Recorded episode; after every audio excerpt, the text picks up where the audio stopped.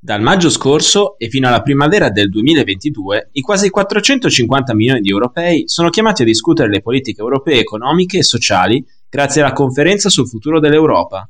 Da aprile 2021 oltre 36.500 utenti si sono registrati sulla piattaforma digitale multilingue della conferenza, mentre 800 cittadini europei sono stati estratti a sorte e partecipano in presenza a quattro panel all'Europarlamento. Ciò che emergerà dalle consultazioni sarà valutato dalla Commissione europea per modificare le legislazioni e trattati, un laboratorio di democrazia dal basso necessario per unire i cittadini e far sviluppare anticorpi contro l'antipolitica, un banco di prova importante per stabilire cosa vogliamo che sia l'Unione Europea del futuro e prepararci come cittadini comunitari alle grandi sfide dei prossimi decenni, dall'emergenza climatica alle migrazioni, dalla competizione tra potenze globali alla riconversione sostenibile dell'intero sistema economico internazionale. Ne parliamo su The Vision nell'articolo La conferenza sul futuro dell'Europa e l'argine alla costante delusione politica dei cittadini. Buongiorno, oggi è lunedì 29 novembre e vi parleremo della proposta europea di nuove regole sulla comunicazione politica e della rivolta anti-cinese nelle isole Salomone. Questa è la nostra visione del mondo in 4 minuti.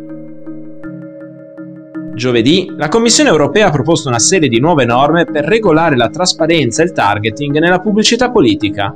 Nei piani dei relatori, ogni messaggio spot politico dovrà presentarsi in modo evidente come tale, oltre a chiarire chi lo ha commissionato e quanto è costato. Per avere una maggiore tutela del dibattito democratico nelle istituzioni comunitarie e negli Stati membri, inoltre, le tecniche di profilazione degli elettori dovranno essere rese pubbliche e i loro dati personali non utilizzati se non dopo il consenso esplicito degli interessati. Per la vicepresidente della Commissione Vera Giurnova abbiamo visto troppi esempi dei rischi che derivano dal regno digitale, come le rivolte in Campidoglio di quest'anno, Cambridge Analytica, il referendum sulla Brexit o le ultime rivelazioni di Francis Haugen su Facebook. Il pacchetto di oggi è una reazione a questi eventi. Le nuove norme, per quanto riguarda i messaggi online, non andrebbero a interessare solo le pagine direttamente correlate ai partiti ed esponenti politici, ma anche degli influencer in generale che ricevono un compenso per i loro messaggi. La proposta della Commissione non prevede però sanzioni pecuniarie per chi infrange le nuove regole. Stabilirle verrà delegato ai singoli Stati membri, Sempre le autorità nazionali monitoreranno sull'uso dei dati personali a fine di targeting politico e avranno il potere di imporre sanzioni pecuniarie seguendo le norme UE sulla protezione dei dati. La scorsa settimana il governo del primo ministro australiano Scott Morrison ha deciso di inviare un centinaio di soldati e poliziotti nelle isole Salomone per arginare le proteste sempre più violente in corso nell'arcipelago, Giovedì Canberra ha dislocato 23 agenti speciali della Polizia federale, seguiti il giorno dopo da altri 50 agenti e 43 militari di stanza nella base di Townsville, nel nord-est dell'Australia. A richiedere l'intervento degli australiani è stato lo stesso primo ministro delle isole Salomone Manasse Sogavare. In base a un memorandum firmato tra i due paesi nel 2017, infatti, l'Australia può inviare le sue forze di sicurezza nell'arcipelago in caso di minaccia alla sicurezza nazionale, le rivolte della scorsa settimana rientravano in questa eventualità. Le manifestazioni sono state particolarmente violente nella capitale Oniara, sull'isola di Guadalcanal. Nella città, un migliaio di manifestanti ha attaccato il Parlamento e chiesto le dimissioni del primo ministro.